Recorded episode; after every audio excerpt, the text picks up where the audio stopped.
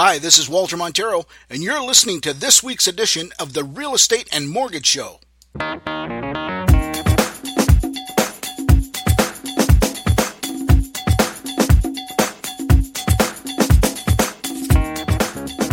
Hey, everybody, welcome back to the Real Estate and Mortgage Show. We're getting closer and closer to springtime. Sun is shining. There's virtually no snow on the ground, which is great. And but it's still a little cold outside. So, you know, that's your weather forecast for today.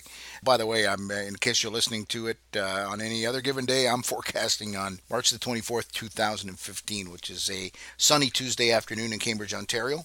This week's topic, I wanted to talk about the similarities or the differences between for sale by owners and power sale listings kind of uh, two odd things to compare to each other. But I was thinking about it the other day. I was just kind of driving around and I saw a couple of for sale by owners, and and then I saw a uh, listing that uh, had a bunch of tags on the window, which I of course knew was a power sale. And I started thinking about how is a power sale similar to sale by owner.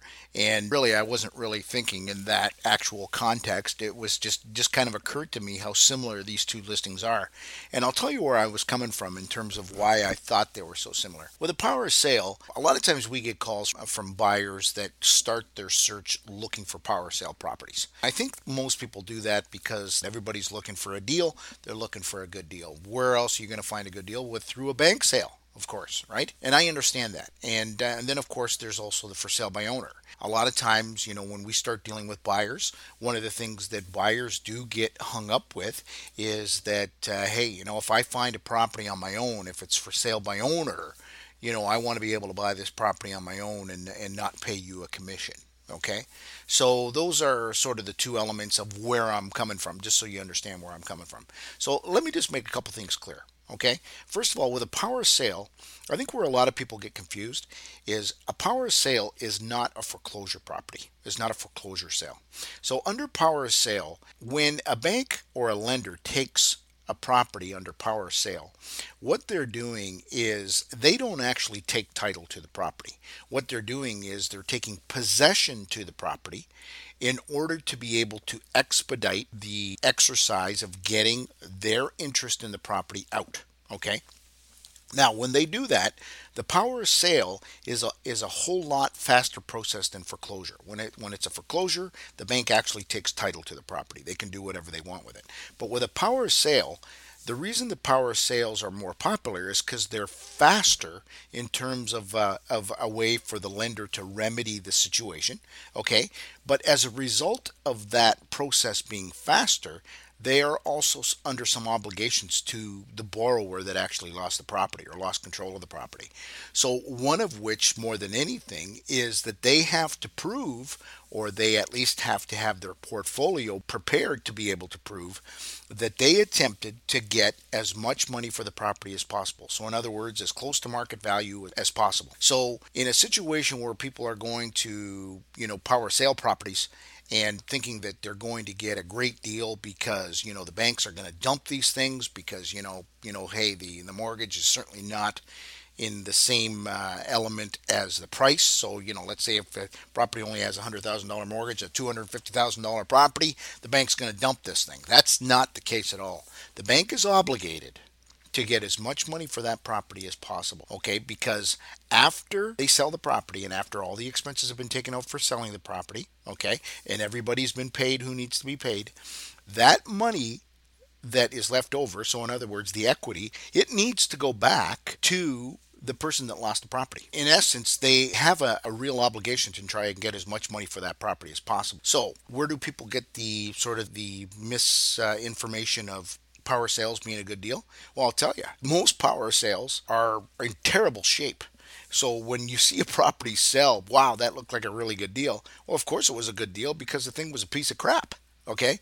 So power sale properties, although, you know, of course they're motivated, you know, the bank wants to get these things off the books. There's no question about that. But at the same time, they have a protocol to follow and they, they cannot dump these properties.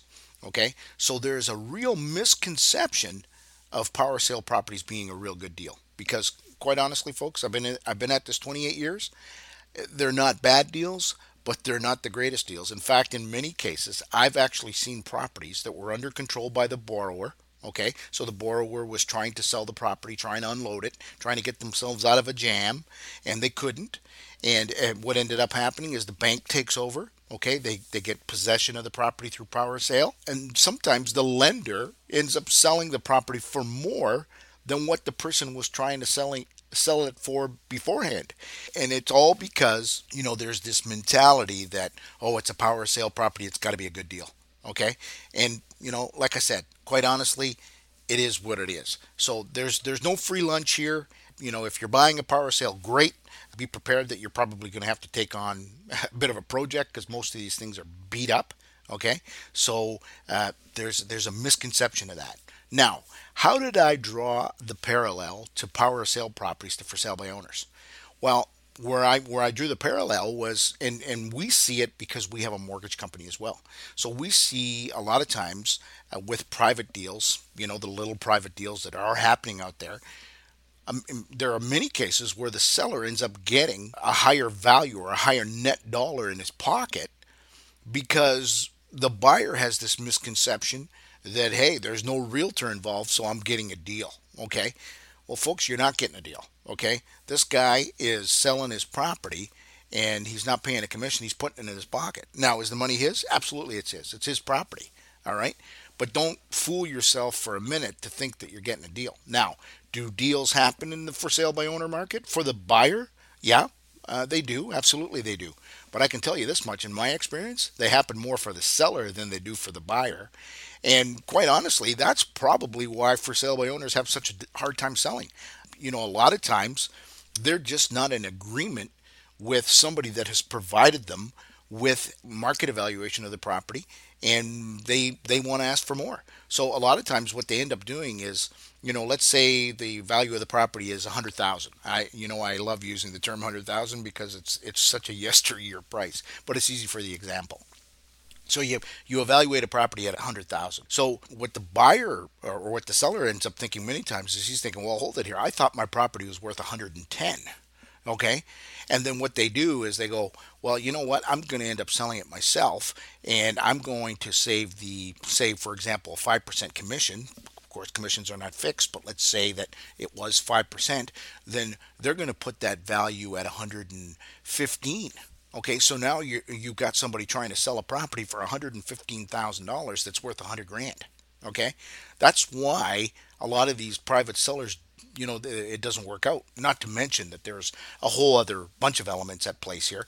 You know, in the grand scheme of things, the similarity between for sale by owners and, and power sale properties is, quite honestly, folks, you think you're getting a deal and you're not. Okay? Here's the thing. I think the best thing for you to do if you're a buyer, you're a serious buyer, get in contact with a real estate agent that you trust. Sit down and go over what you're looking for, okay? And lay out exactly the terms that you're you're willing to encapsulate into an agreement, okay? And by the agreement I mean a buyer agency agreement. Okay, so you've got that all up front and expose yourself to all the properties. Expose yourself to the properties that are power sale and for sale by owner, of course, and expose yourself to the properties that are multiple on the multiple listing service. All right, so that's basically where I'm coming from and uh, why I think for sale by owners and power sale properties are similar. Okay, and uh, if you have any questions, just feel free to fire me an email. Hope you have a good week, and we'll talk to you later on. Thanks again for listening to this week's episode of the Real Estate Mortgage Show. If you have any real estate questions, please direct them to me at 519 624 9222 or walter at maximumresults.ca, or you can find me online at www.cambridgehouses.com. If your interests are in mortgages, please feel free to call 519 624 9222 or email Karen at karen at maximumresults.ca, or you can find her online at www.m as in Mary, R as in Roger, financial.ca. Thanks again for listening, and I hope you have a great week.